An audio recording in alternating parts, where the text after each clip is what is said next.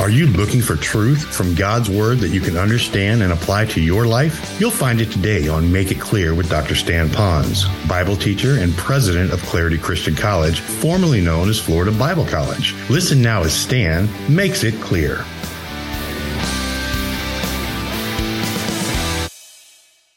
So the question last week and this week is, will what we do, will it really last? Sometimes on Friday, I go over to Waikiki Beach behind the Outrigger Hotel there because I have a ministry with some of the Beach Boys, had it for a long time, and been able to lead some to the Lord. Some have come to our meetings here, and I'll do paddle outs with them. Sometimes I'll help them take the tourists out on the, on the waves with the canoes and things like that. Well, I often take Carol with me because it's kind of our Friday morning thing to do as a couple. Well, I remember a couple of months ago we arrived early, but there were a bevy of people that have already been on the beach long before we got there, and we get there about 7 in the morning. They set up with lights, and what they were doing from sometime in the middle of the night was making the most gorgeous sand castles. They had to follow a theme, something with Waikiki. So as you looked at one of the sand castles that was nearing completion, you saw Duke Kahanamoku. Another one was a beautiful canoe, and you can see how in the sand that they showed the guys paddling, and a lot of other ocean scenes. They also had cameras there because they were going to win a prize if their sandcastle was the one that would be selected. I was thinking about how much time and creativity and maybe even practice that went in to make that sandcastle. I was horrified, like some of you would be, for the people who spent so much time on their sandcastle, but they built it near the shore, near the ocean's edge, because the tide was coming in, was already lapping away at this beautiful sandcastle that they were making. And as I thought about that, I thought about our message today that has been incubating in my mind as this was prepared weeks ago about how that maybe some of us, we love to build our own sand castles. And I don't know what that might be. We spend a lot of time doing it. And there may be a prize or a reason at the other end. And then we find that through the trials of life and other things that the sand castle was torn apart and it didn't last. And so today I'm here to come alongside you as your friend more than as someone up here pointing a finger at you. I want to come alongside you to maybe help us to build our lives, maybe not with sand as a sand castle, but maybe with cement maybe something out of granite that will last long after we're gone. And I thought about the Apostle Paul in this wonderful passage of Scripture because the Apostle Paul was only a short time in the city of Thessalonica as the church was planted. But he said later, after he left it, he wrote a letter to them this. He said, Our coming to you was not in vain, it wasn't a failure. And if you read through the rest of the material and you find out that church in Thessalonica lasted a long time. So, what Paul did his life lasted a long time in them that he ministered to. Now, let me quickly say that that church was built almost 2,000 years ago. 100,000 people were in that community.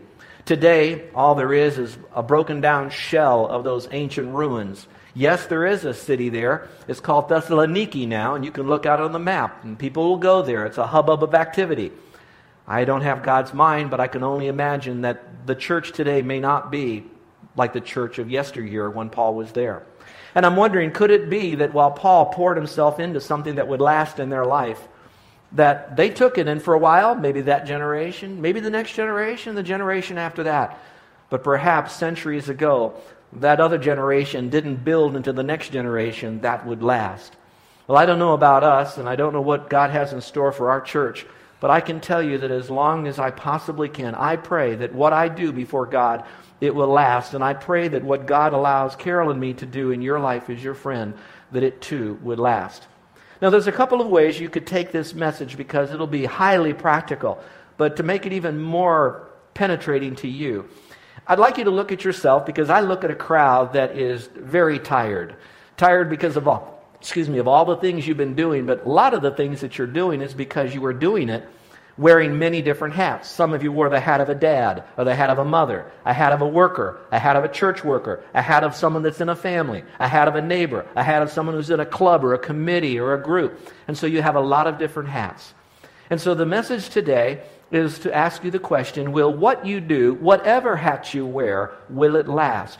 Now, I don't want you to be tired at the end of the message. I do want you to be encouraged. But the principles will work whether you're a mom or a dad, or whether you're working, or whether you're in school, or whether you might be even in ministry, because as we believe here, our core value is every member of this church is a minister. Now, they might not have a high title of that, but they are a person who says, I want my life to love the Lord by loving others in full surrender of influencing them for the Lord. So, whether you have a ministry in this church, or you have a ministry with your family, or ministry on your job, or you young people, a ministry, and in whatever school you might go to, public, private, or home, then you then would say, you know what? I come to a point of maturity in my life that I want to make the decisions that what I do will last, just like Paul wanted and like he wants for us today. Well, from this passage that we're going to study, there are four, I believe, high principles that by the power of the Holy Spirit we can apply to our life as we allow God to live his life out through us. Now, last week was such an important one, I spent the entire Sunday on that. But the point is simply this that if we want to begin, the very first place we begin to find out if what we do will last is to ask ourselves, what are our motives? So we need to check our motives. Why are we doing what we're doing?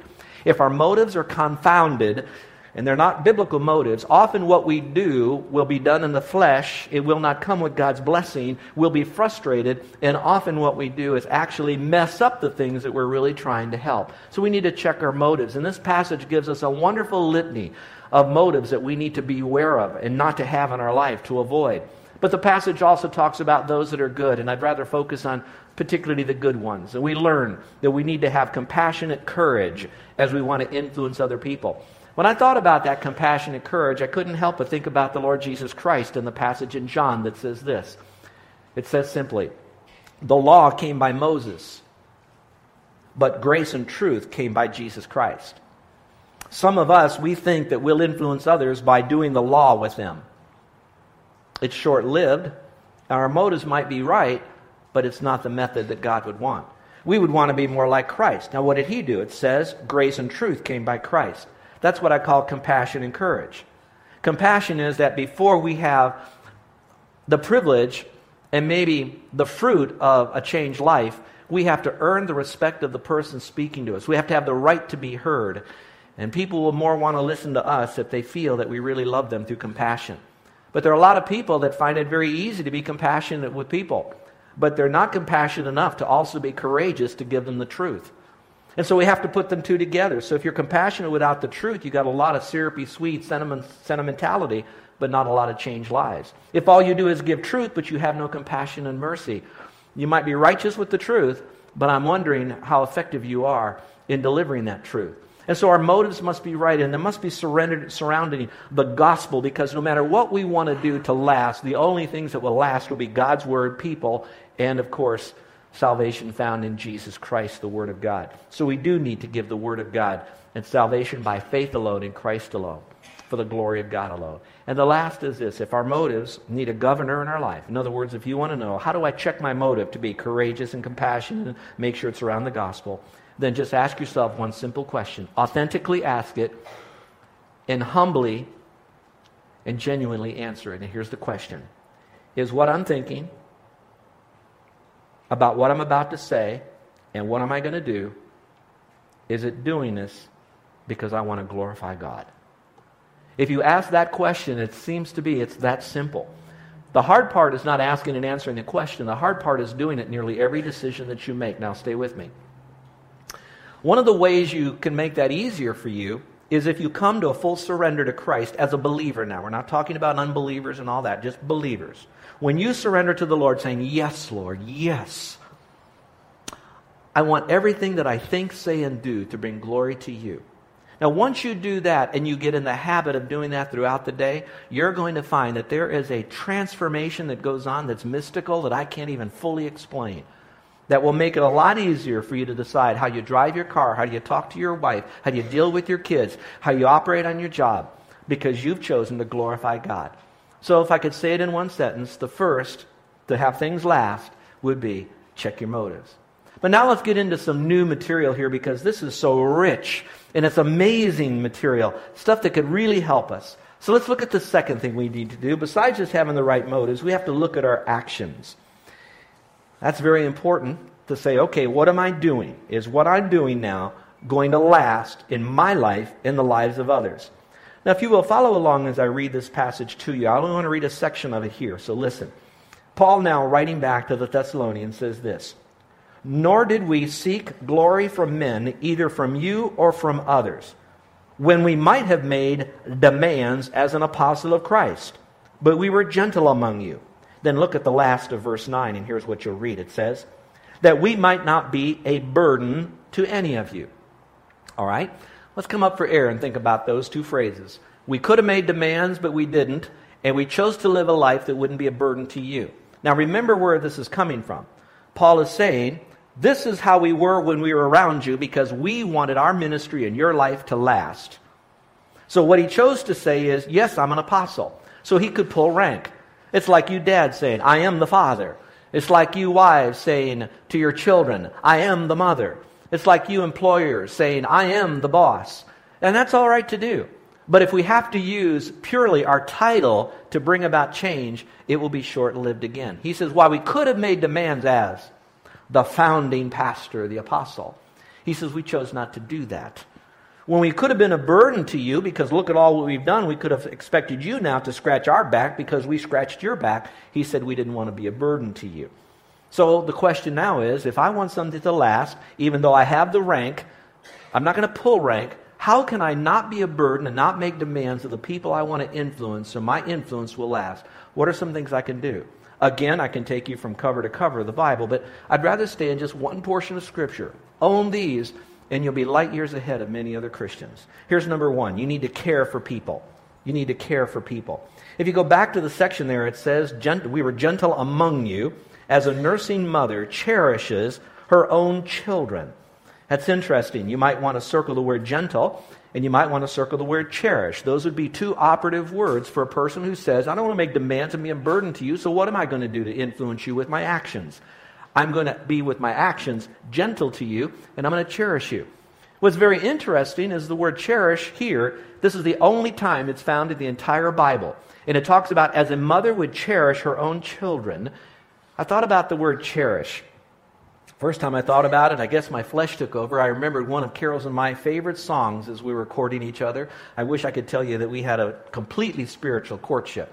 Uh, we did serve the Lord together. We went to our married bed pure and all that. But we had a favorite song by the association called Cherish. How many of you remember that song? Good to see all you spiritual people out there. All right. Or the rest of you, the old people. That's, that's, that's dating us. But when I thought about cherish, I had to think about my wife again, but not so much that I cherish her, but I like what she does. She likes to collect little things. Now, we don't have a lot of stuff. You know, ministry, you don't have a lot of stuff, but they're like little knickknacks, little special mementos, things we got on mission trips, little gifts that people have given to us to remember them by. Now, when my wife cherishes them, now here's what she does. Listen carefully. She takes these, these objects and she puts them out for others to see. She displays them because she wants others to enjoy that which was given to her so that they too could have some enjoyment in that. So it's displayed. But I also tell you this she displays them in such a way that they will not get damaged or broken. So if they are very delicate and worth a lot, and you're bringing your keiki over, then we will carefully place those objects of cherish some other place. Now, that being said, that's how a mother who wants to influence her kids needs to be gentle and needs to cherish. Now, for a moment, you men, I'd like you not to zone out on me. Because you're thinking, well, that's how women are supposed to do it. Men are a little bit different. We're hardwired, you know. That's true. But remember what he is saying. Listen, listen. He says, we as men, as the founding apostles, have the right to do all of this. He says, we were as gentle as a mother who cherishes the children. So you know what that does? That speaks to me that Stan, even though I might be rough and tough and hard to diaper, I need to have a gentleness about me. I need to be someone who cherishes. And so, as your pastor, I know that I have goals that I set in my life. I know I'd like our church to continue to grow, and I am wired that way. But I have to lean on the Lord for the gentleness and the cherishing. We need to do that if we're going to have an effect on other people. So, check your actions. Is it like a mother who cherishes and is gentle to the children? That's one way to show your actions that will be received. The second is, do you love people? You have to love people. Going back to the same passage, it says this So affectionately longing for you, we were well pleased to impart to you not only the gospel, but our own lives. So if there are two operative words there, it would be the words affectionately longing, one term, and the other would be that we want to impart our lives to you. That's pretty huge, isn't it? It goes on to say, because you're dear to me. I love you. You're special. Maybe a question might you need to ask would be the people I want to influence that I want to have a life that lasts forever, a ministry in their life. Do I love them with God's love? Now sometimes it's hard to love people, especially those who cut you off or get the parking place right in front of you. But God says that we don't have to love them with our love, so folks relax, chill out. Don't try to work up the love. You just see them through the eyes of the Lord. And if he can love them, yea, the ones who sent him to the cross in all manner, then that love that's residing within him, now I'm speaking to believers, is in Christ. He is love. Christ lives in me. I'm a partaker of his divine nature. So, what I'm teaching you here, it is extremely doable when we let the Lord do this. Maybe I could give you an example. Uh, St. Patrick's Day in March. When you think of St. Patrick's Day, what do you think of? Some people will think of a lot of things, but two that come to my mind is you wear green that day and there's cabbage involved. All right? But a lot of people don't know about St. Patrick. What you don't know is that St. Patrick really is Scottish. He was abducted at the age of 16 by a marauding band of, of, of army people, just wicked guys. They took him and held him ca- captive as a hostage for six years. When he finally was released, he went back to Scotland. While he was there, he came to faith in Jesus Christ and he decided to live his life as a missionary. Now, again, it's six years past 16. And where did he want to be a missionary? In Ireland, where those marauding band of army people abducted him. So here was a person who willfully chose to say, I love the very people who are against me. So maybe for you, you might think the same thing. Maybe your ministry will be going to the people that are ethnically opposite of you. Maybe you're going to go to the very people that are within your family who oppose the very value system that you have. Maybe you're going to go to your job and you're going to have people on your job that'll be mocking you or mocking Christianity or your belief system about anything. But God says within you that you want to have a life that counts, a ministry on that job, and so you're going to love them with a sacrificial love. Here's the third one, and that is that you need to work hard. Our actions are not just made up with sentimentality of gentleness and of love, but it's also made up of hard work. If you'll notice in the passage, go back to your Bible, it says, We labored and toiled night and day. I'm going to tell you something that ministry, true ministry, with all of its beautiful aroma of sweet blessings, is still hard work. This last uh, Thursday night, we had three Christian leader couples, so six around our table. And we were fellowshipping and having a wonderful time of laughing and sharing and a very good night of encouraging one another. At the end, I threw it out and I said, What can we pray for you? Now, I won't mention couples you don't need to know, but it was interesting how two of the couples, and one of them, I will be honest with you, is Carol and me, we asked for prayer at the very end. They said, we took their prayers. They said, Pastor, what, what can we pray about for you? I said, I want you to pray because I'm going to identify with another couple at this table. Their, cup, their statement was, We are so tired. We have been working and we're doing so much. We are so tired. And I said, You know, that's true. I pastored all over the mainland. We've had churches that are mega churches. I'm talking about churches that had two soccer fields, state of the art, state of the art gymnasium, a digital scoreboard, and bleachers. The same building had a, an apartment building that had apartments that were one bedroom, two bedroom, three bedroom. There was four parsonages, a duplex on this place, upper balcony, etc. That being said, let me say this. There has never been a ministry that we've been involved in that we have never worked more hard or harder than this ministry right here. Put in more hours, go home as tired, exhausted, and doing what we're doing. Now, some of you don't feel sorry for us. That's not the point. Others of you are saying, well, that's your fault. And don't, don't, don't judge us. Because I need to tell you what I need to tell you now. There is no ministry on the mainland, whether it was a church or a national ministry with promise keepers, there is no ministry that we've enjoyed more and had more fulfillment in than this ministry right here. And I will take fulfillment over hard work any day. But it is going to be hard work. So if some of you are thinking, should I do ministry or not? It's going to be so tough. It's going to be tough. Those of you who are new on your journey coming into our church, you are in a room full of people that I believe personally are the cream of the crop in international. that any one of them could take the microphone and say, We're tired too.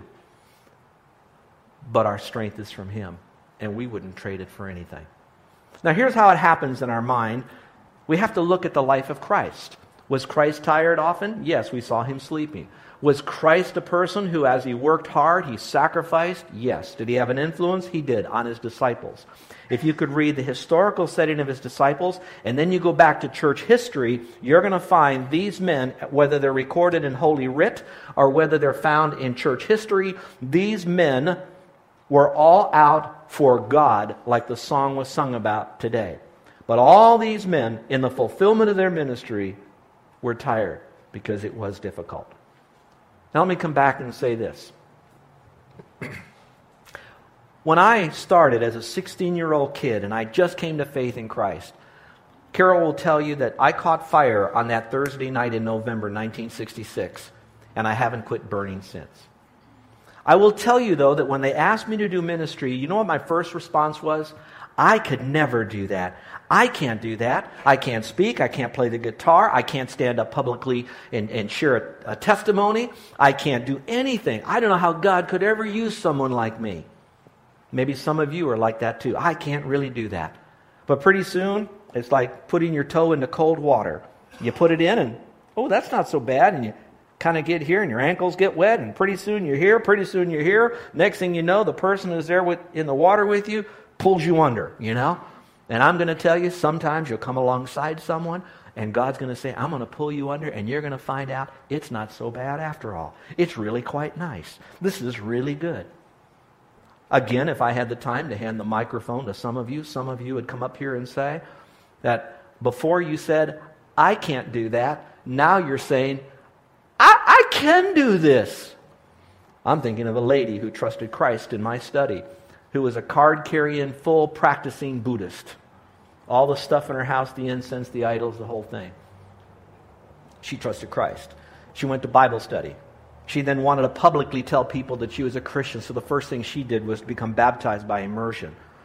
She then started learning the book and paid the price to know it. She said, I want to live my life to influence others. And now she is the primary person that will teach the ladies' Bible study when my wife is called off island. She went from, I can't do this, to, I can do this. But you'll always say, it's hard. That's all right. Because when you finally say, it's hard, watch, watch, watch. I can't, but he can. Therefore, I will.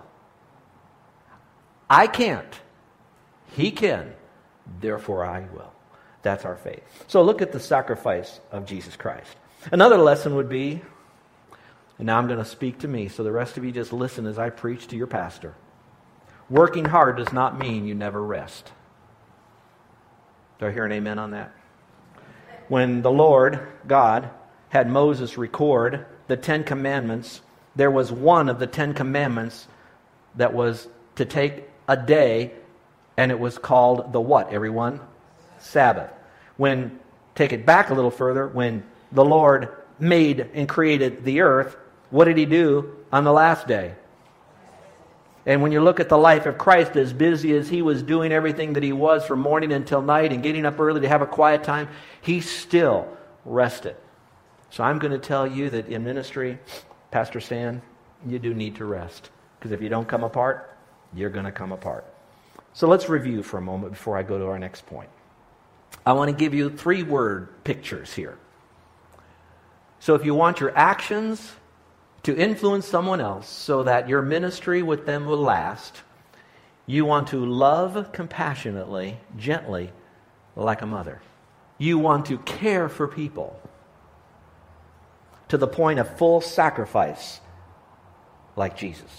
And then you want to work hard, like those roughnecks that are serving on those oil platforms in the Gulf of Mexico, working and working and working and working and working and working and working. And then you take your rest. So, number one, check your motives. Is it for the glory of God? Second, look at my actions. Do I love others? Am I caring? Am I working hard?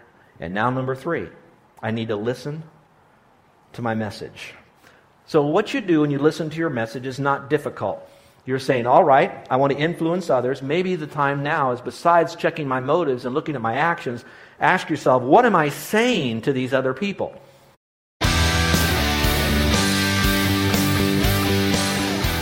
This is Joe Ponz, and I want to thank you for listening to Make It Clear with the teaching of Dr. Stan Ponz, founder of Make It Clear Ministries and president of Clarity Christian College. Make It Clear is dedicated to taking the Word of God with clarity into every person's world. It's the support of listeners like you who make the ministry of Make It Clear possible. You can provide your tax deductible gift to Make It Clear online by going to makeitclear.org. That's makeitclear.org. Thank you for helping us make it clear. If you would like to have Dr. Ponz speak at your church or event, please email us at tellmemore at makeitclear.org. That's tellmemore at makeitclear.org. Thank you, and remember to make it clear.